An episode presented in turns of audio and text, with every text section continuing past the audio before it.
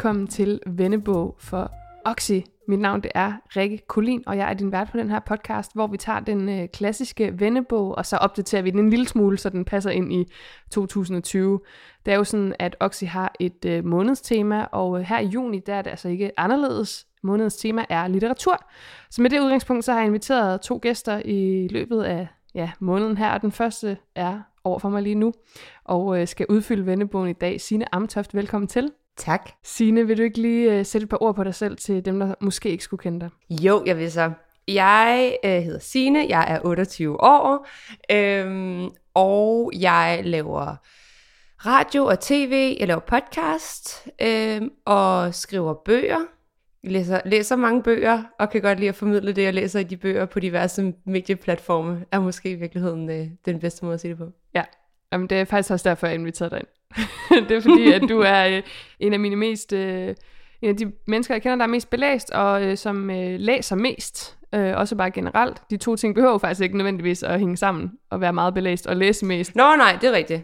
Øh, men det vil jeg sige, øh, er tilfældet med dig. Øh, og som du netop siger, du er forfatter, og øh, har skrevet bogen Noter om angst, som øh, vi selvfølgelig øh, lige skal vende, synes jeg, fordi det er jo dit det er det vel den første bog, du har udgivet? Det er den første bog, jeg har udgivet, ja. ja. Men forhåbentlig ikke den sidste. Nej, præcis. Vil du ikke, uh, inden jeg spørger, om du er en læsehest, som jeg synes er et rigtig godt spørgsmål, og meget uh, lige til, og bliver simpelt, uh, simpelt at, uh, at svare på, ja. kan du så ikke lige uh, fortælle lidt om bogen?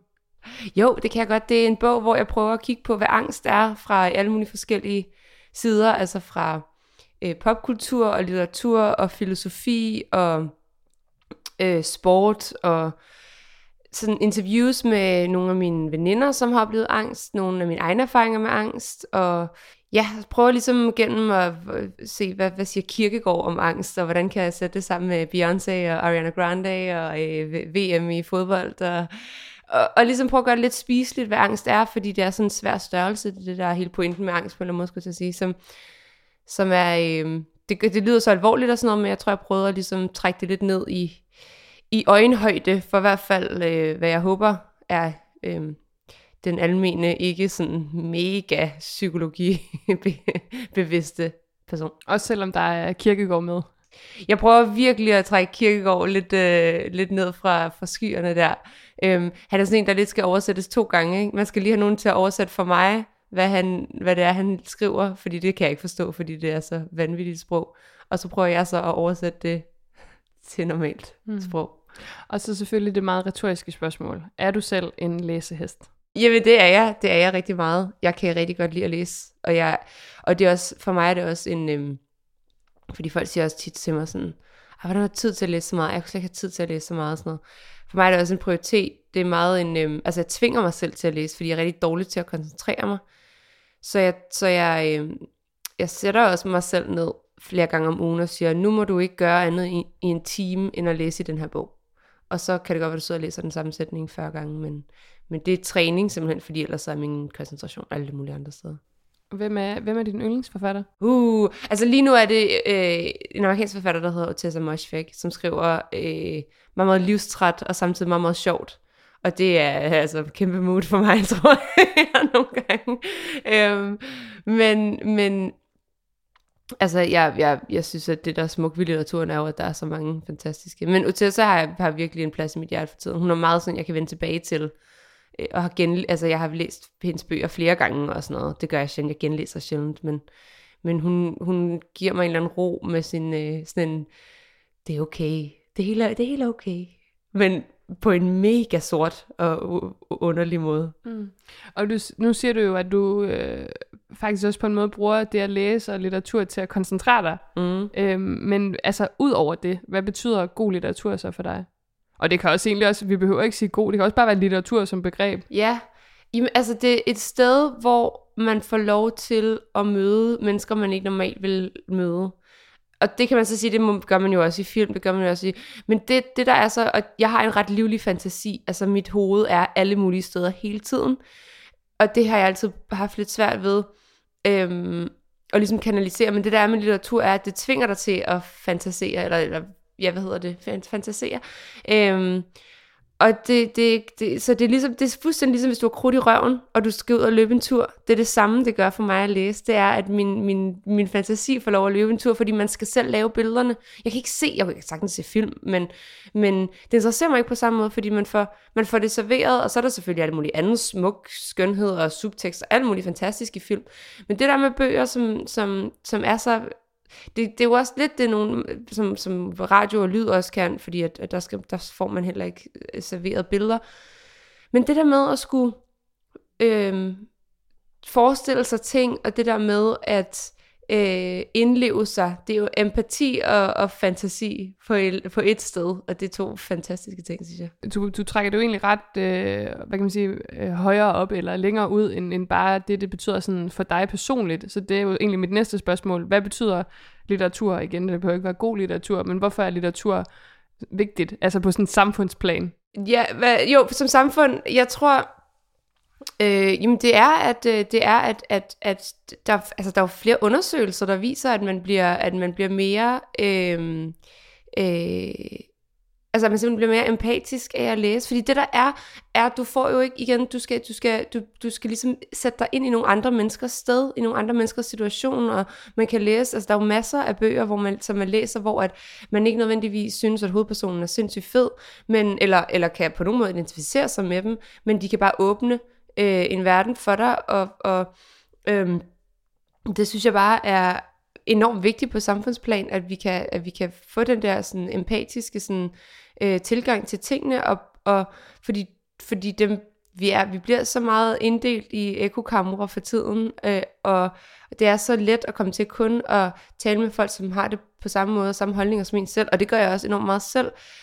Men jeg tror, at litteraturen, den er bare så statisk, altså den er, den er noget, du, du den er en, en, en størrelse af, af personer og holdninger og oplevelser og erfaringer, som, øh, som du bare aldrig selv kan, kan opsøge. Og det, det tror jeg bare, samfundet rigtig meget brug for. Du sælger det jo rigtig godt. Ja, så nu synes jeg, at vi alle sammen går ud og læser nogle bøger. Gerne den, der hedder Noter om angst. Ja, og øh, udover noter om angst, så kunne det være, at du måske har en, øh, en litterær anbefaling, PT, som øh, folk kunne kaste sig over. Jeg har en, øh, en meget stort crush på en engelsk forfatter, der hedder Natalie Haynes, som er, øh, hun er uddannet i altså, klassiske græske studier. Altså hun er sådan antik nørd. Men så er hun også stand-up-komiker. Og hun har en tendens til ligesom, og hun har en podcast, hvor hun forklarer gamle øh, græske øh, og romerske ting og personer og sådan noget, men på en rigtig, rigtig sjov måde, der hedder Natalie Haynes Dancer for the Classics. Men så har hun skrevet også rigtig mange bøger, som ligesom tager udgangspunkt i øh, de, de øh, antikke myter. Og hun har skrevet en, der hedder A Thousand Ships, som er, den lægger sig ligesom ind i sådan en øh, tradition, der er for tiden med at øh, skrive kvinderne tilbage ind i den antikke mytehistorie, fordi det hele handler om mænd og krig. Og det der med A Thousand Ships, titlen refererer til det her med i den trojanske krig, at, eller Iliaden, at hele, dronning Helenas ansigt var the face that launched a thousand ships. Hvor man kan tænke sådan, det tror jeg ikke et ansigt kan gøre, men det tror jeg godt en rigtig bitter mand kan, men det er fint nok. Men, men det hun så gør, er, at hun fortæller hele Iliaden, men kun fra kvindernes synspunkt. Så hver kapitel hopper man imellem nogle af de forskellige kvinder, og det er både enormt sjovt, altså Penelope, som er gift med Odysseus, som famously var mange år om at komme hjem fra den krig, hun, øh, hende, jeg, jeg hørte den på lydbog, hvor hun selv læste op, og hun er enormt sjov, fordi at Penelope, hun starter ligesom med at være, åh, min mand, jeg savner dig, og så sådan ved kapitel 14, så hun sådan, Odysseus, hvor fuck bliver du af? Eller sådan, hun har den der. Øhm, og, og der er også sådan ligesom, den, de græske episke digte, altså Homer, Iliaden og Odysseen og sådan noget, de starter altid med, at digteren, han synger, Muse, kom til mig, og inspirere mig til at fortælle den her historie dybest set. Og jeg vidste, jeg ville elske den her bog, da jeg læste første kapitel, som starter med, at musen er sådan, åh, oh, nu kalder han på mig igen. Ja, og det tænker vi bare til. ja, en mand, der skal have en kvinde til at fortælle en historie, han tager æren for. Men det, men det er, det er øhm, og det bevidner bare, hvor, hvor enormt skarp hun er. Og der er også enormt meget alvor i den bog, den er ikke bare sjov, men, men den kan jeg virkelig anbefale, A Thousand Ships, den er helt fantastisk.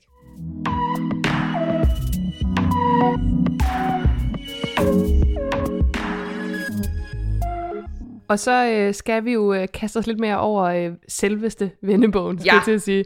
Øhm, og inden vi kaster os ud i, jeg har sådan opdelt den i fire segmenter, så, øh, så stiller jeg jo altid lige spørgsmål til mine gæster, om de nogensinde, og svaret er stort set altid ja, fordi det er også lidt af yngre mennesker, der kan huske, øh, eller hvor det var moderne at have vennebøger, men har du nogensinde skrevet i nogens vennebog? Ja, det har jeg, men jeg kan faktisk ikke huske, hvis... Jeg kan bare huske, at jeg selv havde en. Jo, jeg har skrevet min fars. Min far havde en vennebog fra, da han var barn. Øh, hans, øh, hans yndlingsmusik var The Beatles. Øh, men jeg, jeg havde en fra en Diddle-vennebog, som mine venner øh, skrev. Jeg kunne huske, at en af mine veninder skrev, hun ville være, hvad hun ville være, når hun blev stor, så ville hun være karrierekvinde. Og det var stadig K-A-R-J-A-R-E. Karrierekvinde. Øhm, jamen lad os kaste os ud i den, øh, og øh, vi starter simpelthen med, i principielt i hvert fald, en lynrunde.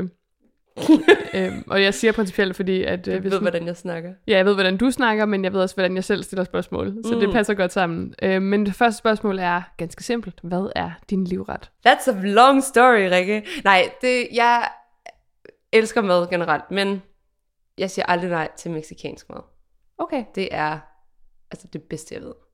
Bedste. Virkelig, nu sidder jeg for lyst til det. Jamen, hvilken del er det?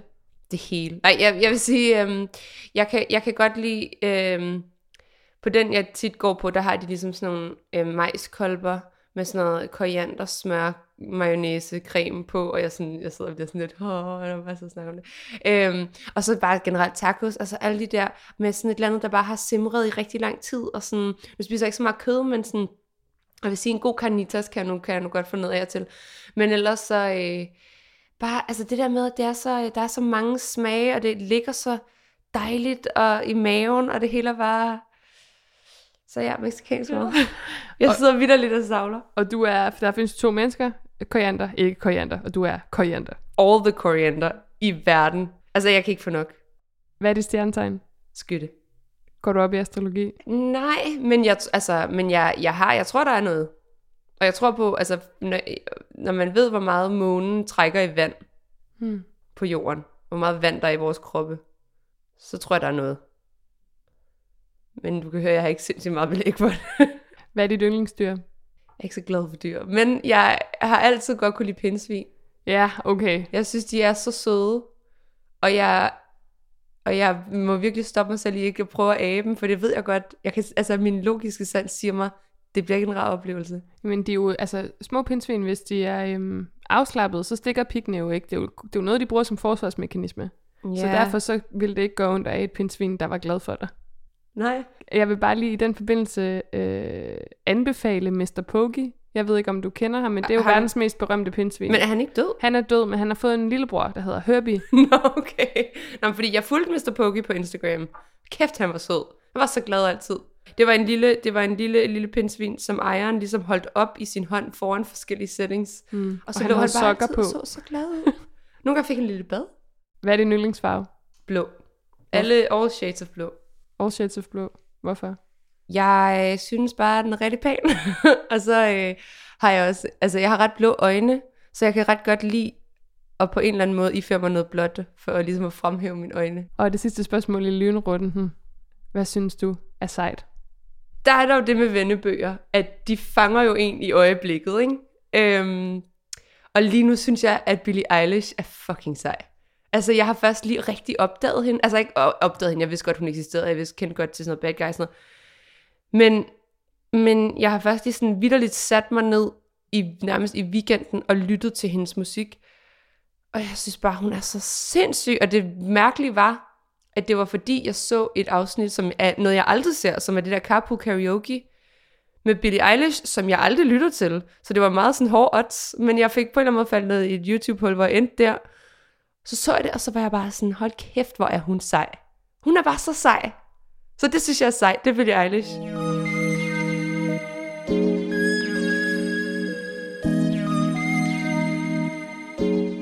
Nu skal vi øh, til de lidt mere uddybende spørgsmål, og vi starter ligesom øh, den, eller hele den her runde, den går ud på, at vi, vi kigger på ønsker og drømme og ting, man kun kan forestille sig, men ting, som ikke er sket endnu.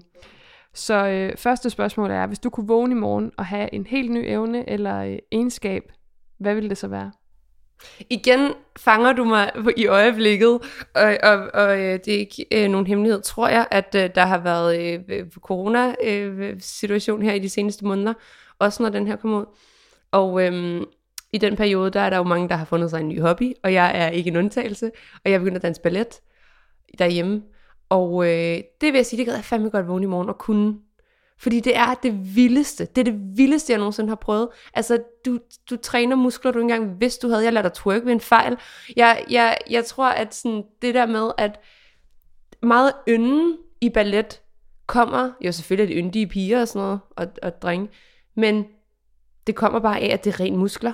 Jo, let, jo, jo flere muskler du har, eller jo mere træner de muskler, jo mere, jo mere øh, let ser det ud. Og det er sådan, jeg er blevet så overrasket over sådan nogle af de ting, jeg pludselig kan, fordi jeg har trænet en eller anden meget specifik del af baglåret. Eller sådan, det er så sindssygt. Så det gad jeg virkelig godt være bedre til, men altså, der er jo ikke andet for end Det er jo meget konkret ønske om øh, en evne, for det er jo noget, du kan træne dig op til. Ja, lad os nu se, ikke? men jeg kan da i hvert fald træne.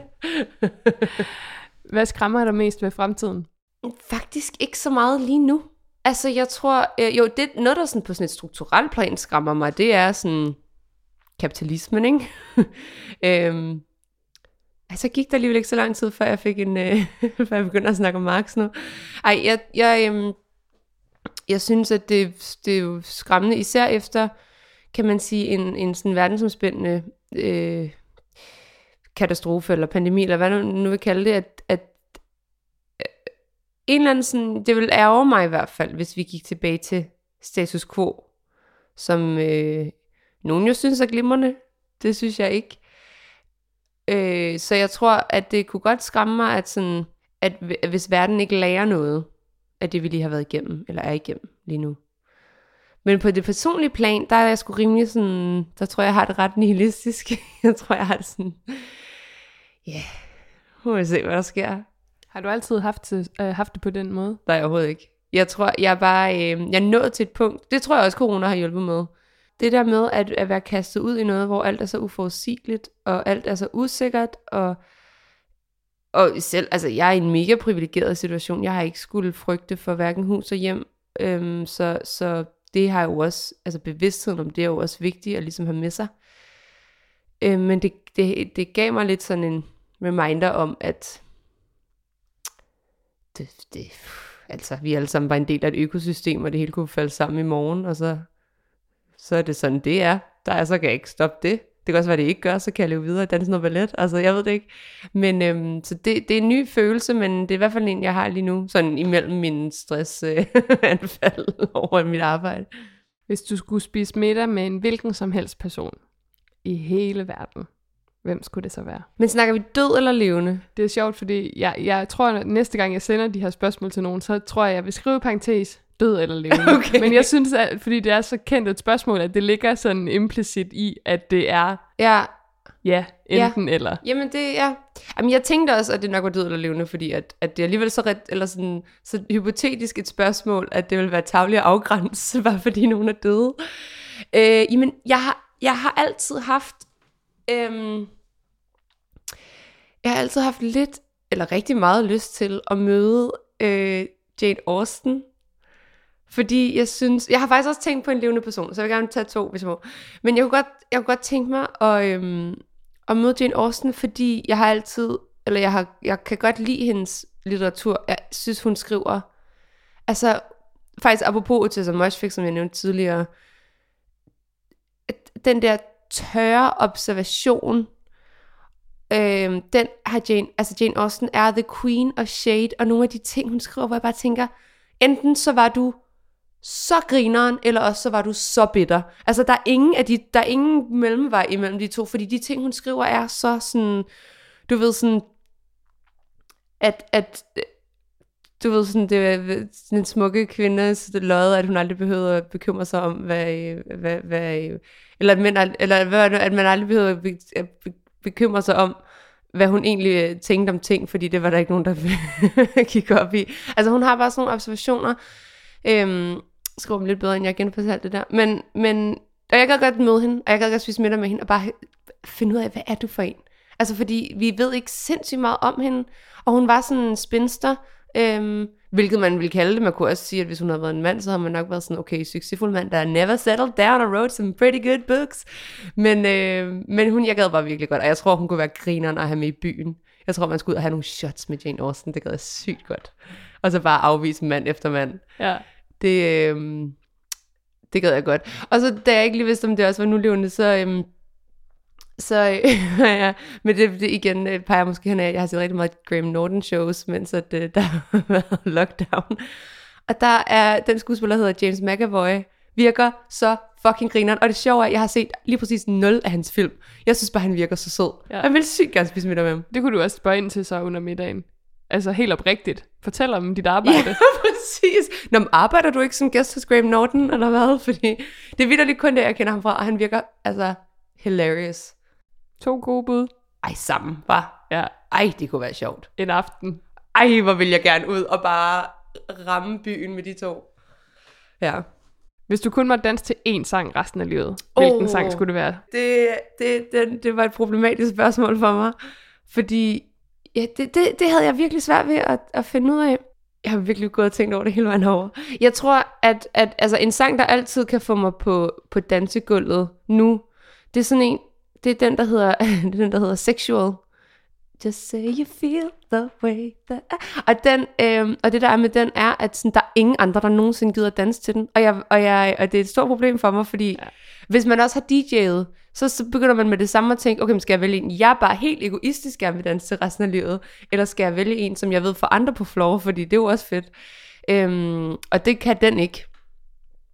Men, øhm, men øh, det, jeg synes det er, jeg synes det er svært. Hvad, du, du, kan, du, hvad, hvad, tænk, hvad tænker du, jeg skulle danse til? Ja, det, åh, det har jeg jo sindssygt svært ved at svare på. Det skal jo være den sang, du også... Der er jo noget i det, som også hedder sådan helt konkret, at det skal være noget, man tror, man kan holde ud og lytte til resten af sit liv. Så der er Ja. jo nogen, der er taktiske og tænker, at det skal være en meget lang sang. øh, Det, ja. kunne også godt være, det kunne også godt være det med noget med Beyoncé. Altså Beyoncé, hun, hende kan jeg sgu altid vende tilbage til. Der er et nummer fra hendes Homecoming-album, hvor at hun ikke engang synger særlig meget. Jeg tror faktisk, det hele er playback, fordi det er der, hvor Solange kommer på scenen, og så danser de til øhm, Get Me Bodied, hvor de laver sådan en vild fed koreografi, og jeg har bare lyst til at lære den der koreografi og bare stå. Øhm, så det kan godt være, at det er, øh, det, det kan være, det er noget med Beyoncé i virkeligheden. Men ikke Single Ladies, den, er, den bliver man træt af. Men det er jo også meget fedt, det er jo meget bogstaveligt, det du beskriver der. Der skal du jo virkelig danse til den resten af livet. Altså hvis du siger, der er en stor øh, koreografi til. Ej, men virkelig. Og den er sygt sådan hård. Jeg tror, man virkelig får nogle muller af at, at danse den. Og du er jo i gang, kan man sige. Det kan man sige. Måske Survivor. Ej, hvor elsker jeg Survivor. Men den er bare... Ja, nå. Det, øh, det er svært at svare på. Den havde jeg svært ved at svare på. Hvad er dit største ønske? Altså, jeg prøver at finde et synonym for tilfreds, som ikke er, øhm, som ikke er så øh, tilbagelænet. Fordi at det, det er ikke sådan på den der hvile på laverbærende måde. Men den der følelse af, ikke nødvendigvis at være glad og overlykkelig, og ikke nødvendigvis at være, du ved, målrettet, eller have et sted, man skal hen hele tiden. Hverken at stå stille, eller, du ved, hele tiden føle, at man er bagud. Så hvis det er tilfreds, det er det bedste ord, jeg kan finde for det lige nu. Jamen, jeg sidder også og tænker, jeg tror heller ikke, jeg kan komme det nærmere. For jeg tænkte også sådan fornøjet, men det er lidt mere glad i det. Jeg skal være glad, det er ikke det. Men det der med, altså folk, der hviler i, Måske sådan afbalanceret. ja, måske det. Det der med, den følelse af at være sådan bare vel tilfreds.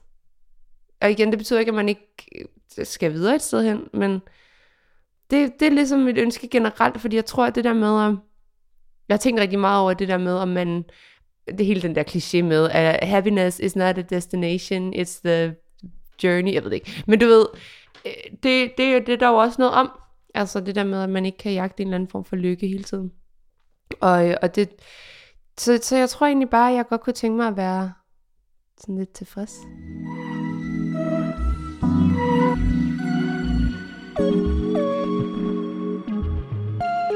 Godt, nu skal vi tilbage til det lidt hurtige igen, fordi øh, vi skal i gang med enten eller runden. Og øh, det er jo meget sort-hvidt i hvert fald i udgangspunktet. Man har ligesom to valgmuligheder, men hvis jeg kender mig selv ret, og hvis jeg kender dig ret, så kan det være, at vi lige uddyber lidt. Men bogen først, eller filmen først? Det, som er kommet først, Ja, Der er jo også masser af bøger, der er skrevet efter filmene, og, og rigtig meget omvendt. Det, der er kommet først, men for det meste nok bogen. Ja, for jeg tænkte på, at du snakkede lidt om sådan, filmmediet tidligere, og så litteratur. Altså, Ja. du, vil, du ville, hvis du skulle vælge mellem bogen eller filmen, så ville du vælge bogen. Så vil jeg vælge bogen, ja. Og jeg har også, det er ret interessant, for nu har jeg ikke set Jojo Rabbit endnu, men jeg har lige læst bogen, som er noget af det vildeste, mest dark shit, jeg nogensinde har læst. Og jeg er ret spændt på filmen, fordi den ser sådan, jo jo, den er jo dyster, fordi altså Hitler er ligesom med, ikke? Men, men jeg kunne ikke lade være med at tænke på, det, det, på traileren i hvert fald virkede det meget som om, at Taika Waititi havde taget første halvdel af bogen, og så bare ignoreret resten, og så bare været sådan, op, opdigtet en, øh, en, en, en Hitler-ven, som ikke er i bogen heller, og så bare, øh, så, så, så det, der tænker jeg nogle gange sådan, jeg kunne bare se på anmeldelserne på den bog, nu kommer jeg ud af sidespor, jeg kunne se på anmeldelserne af den bog fra sådan brugeranmeldelser og sådan noget på Goodreads, at de var sådan lidt sure over, at den var mere dark, end filmen var, hvor jeg tænkte sådan, "Jamen, det er jo ikke bogens skyld. Nej, den kom først. Ja, ja, den kom først. øh, som en, der er stor fan af filmen og har set den, så vil jeg sige, at den er, den er dark, den er mørk, men den er bestemt også øh, hyldende morsom. Den øh, balancerer på et knivsæk mellem at være fuldstændig sort komedie, og så bare være den største tragedie. Ja, og bogen er, er kun, altså den er fucking dark. Jeg sad bagefter, jeg læste to sportsbiografier lige bagefter, fordi jeg bare skulle have noget, sådan, der virkelig klirrede mit hoved på sådan en dør måde. Det, var, den er, det er helt, jeg kan anbefale den, den er fantastisk, men, den, men du skal ikke læse den, hvis du synes, at den er sådan sjov Taika Waititi, fordi det er den ikke. Ensomhed eller tosomhed? Altså, ensomhed, tror jeg. Det, det, er, det kommer også an på, hvilken værdi man lægger i ordet, ikke? Altså ensomhed som i at være alene, eller ensomhed som i at sådan, savne andre. For jeg, jeg vil aldrig vælge en tilstand, hvor man konstant savner andre. Men jeg er meget glad for at være alene. Så, så at de to, at det ville det nok være det, jeg valgte, hvis det ikke var den. Du, du bestemmer, hvordan man tolker det. Okay. Men jeg, man stræ, jeg stræber der lidt efter at være så lidt selvoptaget af tosomhed, af det jeg gerne vil have. Men det kommer nok på et tidspunkt. Byen eller landet? Landet. Ja, Altid hvorfor? landet. Øh, landet måske med byens åbningstider. Øhm, fordi, at apropos ensomhed, altså, jeg har det bedst, når der er øh, så få mennesker omkring mig som muligt. Og jeg kan godt, altså, altså natur og, og muligheden for at gå, du ved, rundt uden tøj på, uden at nogen kan se det, altså. Men du bor jo i byen. Overvejer du at flytte fra den? Jeg har tit tænkt, at jeg gerne vil flytte fra den. Øh, men jeg har sgu ikke rigtig råd, tror jeg. det er lidt, hvad hedder det, paradoxalt. Men det er jo også et spørgsmål om, at så kan det godt være, at bo, øh, hvad kan man sige, det, det er billigere at bo på landet, men så, hvis man så skal transportere sig og alle, alle mulige ting, så... Øh. Men måske en dag, når jeg, hvis jeg får lov at skrive nogle flere bøger, så kan det være, at, øh, at det kan betale sig for mig at bo på landet. Rod eller ryddet op? Rød. jeg er... Jeg gider ikke engang lade, som om jeg vil ønske, at det var ryddet op. Jeg er en rodehoved. Jeg ser ikke rod. Altså, jeg ser ikke rod. Der kan komme folk ind i min lejlighed, og så kommentere på et eller andet, som jeg har haft i en måned, og ikke lagt mærke til. Det er bare sådan, det er sådan, jeg har det. Altså, trives du i kaos? Eller er det fordi, og det siger jeg jo nu, det er egentlig et meget lavet spørgsmål, fordi du nok kan høre på mig, at råd er lige med kaos. Ja. Og det behøver det jo ikke være, hvis det Nej. ikke er kaos for dig. jeg synes da, det er rart, når min lejlighed er ryddet op. Det er bare ikke en stor prioritet for mig. Altså, øhm, og det ville jeg da, det ville være fedt, hvis det var, så ville jeg ikke have så meget stress på, når jeg fik gæster, men, men øhm, ja, det tror jeg, og jeg tror også, at, at, øhm, at jeg, der er noget frihed for mig i ikke at skulle bekymre mig om, hvor tingene lige ligger. Øh, og det er jo fuldstændig åndssvagt, fordi hvis, altså, om jeg lagde det midt på bordet, hvor det ikke hører hjemme, eller lige derovre på hylden, hvor det hører hjemme. Det burde være simpelt, men, øhm, men not for me. Det er råd all the way. Spritstiv eller helt ædru? Øh, altså, hvis du, øh, hvis, du, hvis du ser på mine bestræbelser, er det det sidste. Hvis du ser på min historik, er det måske nærmere det første. Jeg har faktisk på det seneste begyndt at, øhm, at, at prøve at ligesom skrue lidt ned for mit alkoholforbrug. Ikke at det har været sådan problematisk, men det har bare været der. Og jeg tror, at øhm, altså begyndte sådan at tage alkoholfri øl med til fester, og altså bare fordi jeg bare har sådan tænkt lidt over, hvad, hvorfor er det egentlig, vi drikker. Jeg kan stadigvæk sagtens gå ud og have en fænomenal brænder. Øhm, og jeg har ja, ikke heldig omkring det, men jeg har tænkt rigtig meget over, hvorfor at man drikker. Hvorfor skal man stå med en øl i hånden? Og kunne det lige så godt være en uden alkohol? Og det sjove er, at til nogle af de fester, hvor jeg har haft min alkoholfri øl med, og været den eneste, der har været helt, helt ja, pinligt ædru, det var et sjovt ord, øhm, er jeg måske også den, der har været allermest på floor, og bare haft det for grineren, fordi jeg har været, øh, bare tænkt, fuck mand, hvor har jeg det bare ikke nederen i morgen. ja, man får mere energi af det. Ja, faktisk.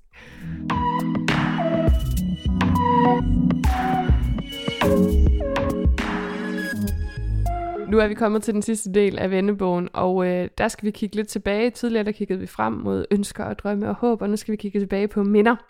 Og øh, jeg vil starte med at spørge i, øh, i den lidt mere følsomme ende, nemlig hvornår du øh, sidst græd, og hvorfor? Øh, det var faktisk i søndags. Der er ingen lytter, der ved, hvad dag det er i dag. Men øh, det var i søndags. Og der var jeg ved at lidt færdiggøre en bog øh, af sociologen Aydin Soai, en der hedder Fædre, som handler om det fem... Øh, tror, jo, de er alle sammen anden generations indvandrere.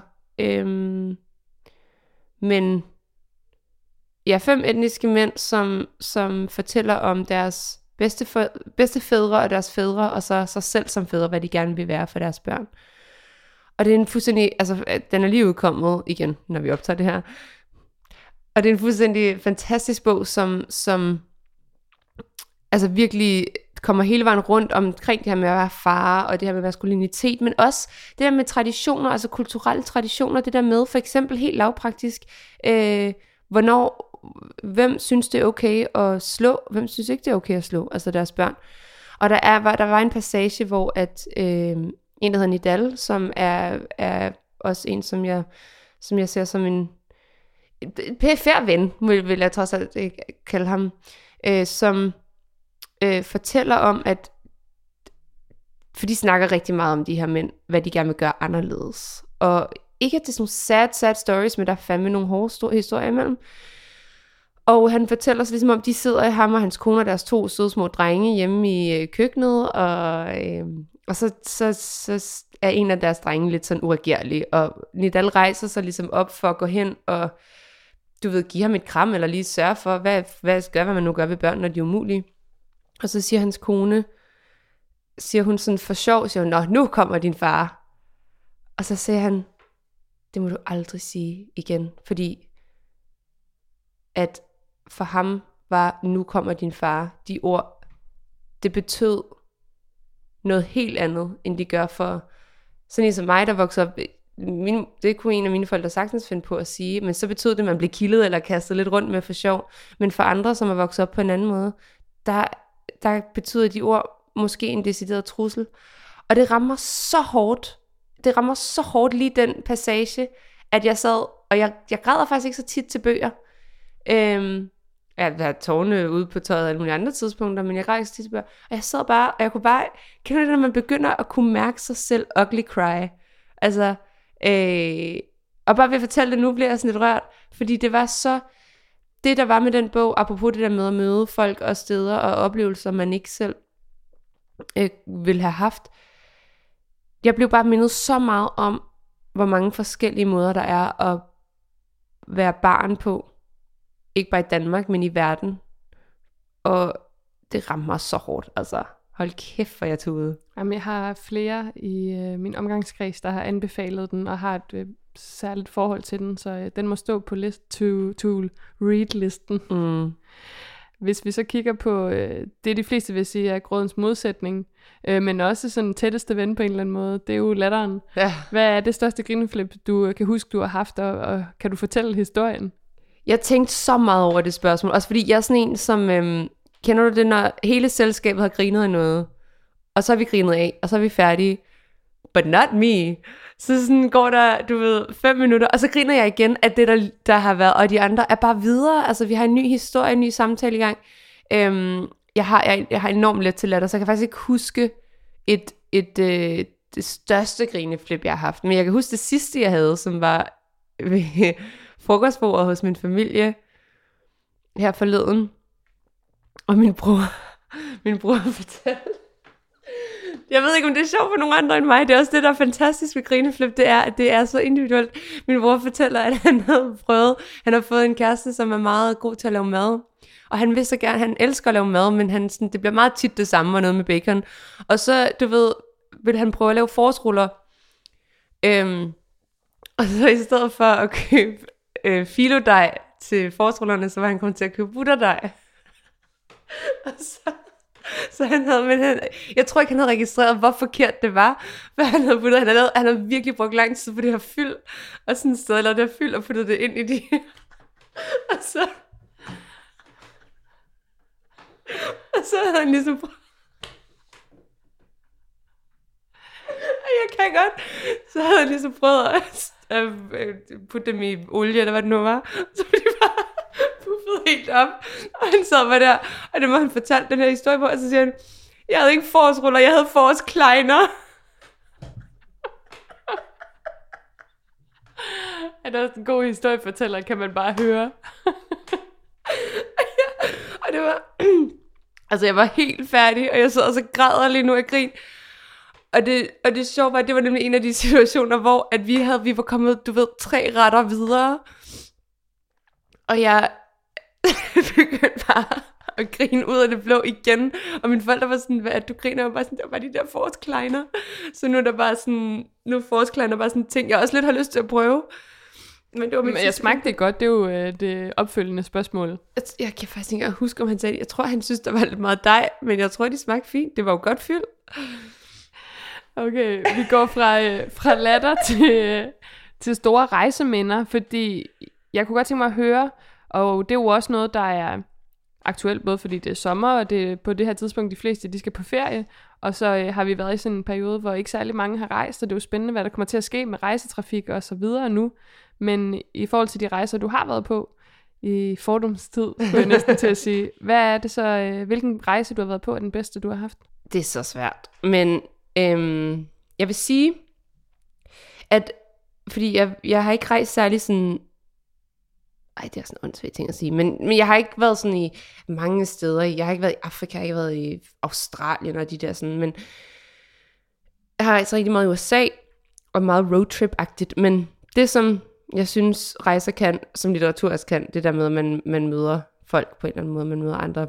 Og mine forældre har altid været ret gode til, at vi altid boede hos folk, altså før jeg blev bi, ikke? Altså, men hvor alle mine venner kom på, på charterferier og sådan noget, hvilket jeg var vildt misundelig på dengang, fordi det var sådan sejt at være den, der skulle til Corfu på et eller andet hotel. Og min mor, hun var sådan, jeg kunne hun, jeg, jeg citerer hende ordret nu, når hun engang sagde, Corfu pis mig i øjet.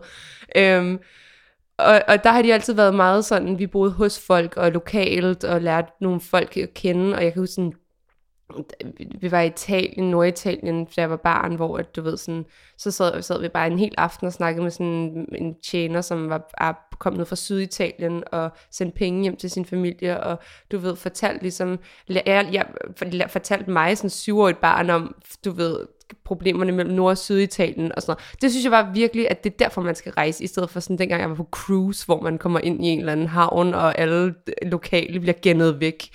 Øhm, men den vildeste, eller sådan den, den, på den måde sådan største rejse, jeg har været på, det var da jeg var på Cuba med min familie i 2006, tror jeg. Hvor at vi ligesom var i Havana, og så kørte vi på tværs af Cuba ned til, øhm, øh, hvad hedder det, Santiago de Cuba. Og hvor at der ligesom, altså, det var bare, det var bare et helt andet sted det var et helt andet sted. Det, Cuba er jo sådan et sjovt sted, fordi det har så meget historie, både fra øh, kolonitiden, altså helt tilbage i 15-1600-tallet, og så har det hele det der mærkelige forhold til USA. Og alt efter sådan, den alder, folk havde, når du, som, som du mødte på Cuba, de havde bare hver deres historie, hver deres sådan, holdning til, hvad der var rigtigt. Hvad der, dem, der kunne huske Batista, de syntes, at Fidel var fantastisk. Dem, der var unge og havde... Øh, og havde, øh, du ved, måske havde fået en uddannelse, men alligevel arbejdede som rejseguider, fordi de ikke tjente noget øh, med deres uddannelse. De havde nogle andre holdninger. Det var de ældre, der kunne engelsk, ikke de yngre. Det er sådan også øh, anderledes, og det var bare sådan en, der, der var så meget historie og propaganda, og øh, det er politisk og, og sådan strukturelt så, så vildt et land. Og det, det var bare, det var, det var kæmpestort. Du er faktisk min anden gæst, der har nævnt Cuba. Sandy Ja. Vest nævnte også Cuba, så det er noget, der gør Og det var indtryk der, hendes, hendes ben svulmede. Åh oh, nej, nu kommer der et nyt grinflip. Ej, dog ikke, dog ikke. Hvad ved kun dine nærmeste venner om dig, som du selvfølgelig har lyst til at dele i det her øjeblik? Der er ikke så mange i mit voksenliv, der ved, at jeg øh, lavede elektronisk musik i gymnasiet. Altså, der er mange, altså, der er mange, der ved det fra min gymnasietid, sjovt nok. Men sådan, at jeg var meget sådan, var ude og optræde, og var spillet på, jeg husker, vi spillede på Rust, og var sådan noget på Lille Vega, og sådan nogle ting. Og så lige pludselig en dag, så var jeg sådan, jeg tror faktisk ikke, at jeg kan lide elektronisk musik. Og så stoppede jeg med det. Øhm, så når folk, så det, det er måske det, altså at jeg tænker ikke på det som en ting, som kun de nærmeste ved, fordi at det er, har været så meget en del af min identitet, op til jeg blev 20 eller sådan noget, 19 år. Men at jeg er altså, meget musikalsk og skriver mange sange og spiller meget musik og sådan noget. Øhm, og gjorde det rigtig meget sådan, at jeg, jeg tænkte, at jeg skulle være musiker, indtil jeg blev 19 og bare besluttede, at det skulle jeg ikke. Hvad var dit kunstnernavn? Jamen, jeg spillede sammen med en, der hed Rasmus Liebst, og vi kaldte os Liebst versus Sine. Som nok, havde vi kørt videre, var det nok blevet ændret. Ja. Men, øhm, men nej, det var det, øh, det er der måske en del, der ikke ved, fordi tit så er der også folk, som faktisk er nogle af dem, jeg ser som mine nærme venner nu, som når jeg så fortæller om et eller andet, jeg spillede, eller sang, eller spiller en eller anden sang, eller så er de, øh, så er de, øh, så er de sådan, hvad, kan du synge? Eller sådan. Og det, det er så sjovt, når folk reagerer sådan, faktisk, fordi at det var der ingen tvivl om, for alle, der har kendt mig frem til, til og med gymnasiet, at jeg kunne. Og, og den faktisk intromelodien til min podcast 17 med Signe Amtoft, der, der er sådan en, øhm, der er sådan en rundgang, som er intromusik, som faktisk var fra en sang, min ven og jeg skrev i, på efterskolen, som hed Mister Mister, som var en sang, der var en fantasi om vores øh, huslærer på ord. Okay, det er virkelig en, øh, en fed måde, måde at slutte af på, fordi vi er, vi er kommet til vejs ende. Øhm, og det kan være, at øh, det at skrive den sang er svaret på det her spørgsmål. Men jeg har tænkt mig at spørge, hvad er det vildeste, du nogensinde har oplevet? Jeg har, ikke, jeg har faktisk ikke oplevet sådan sindssygt mange vilde ting, men jeg tror, at det, der har føltes vildest på en eller anden måde, øhm, det var måske sådan, da jeg efter gymnasiet besluttede at flytte til New York, at stå helt alene derovre. Og det er jo ikke en vild ting, men det var en stor ting for mig. Og jeg tror, at det er sådan en, der, der sidder rigtig meget i mig, fordi jeg lærte rigtig meget om ensomhed faktisk der. Jeg lærte rigtig meget om, hvad ægte ensomhed er. Ikke sådan en, nu tager jeg lige i en hytte og skriver lidt for mig selv, men sådan noget, gå over gaden og i lyskrydsene kigge på folk og tænke, dig, vi kunne godt være venner, dig der står derovre. Altså den type ensomhed.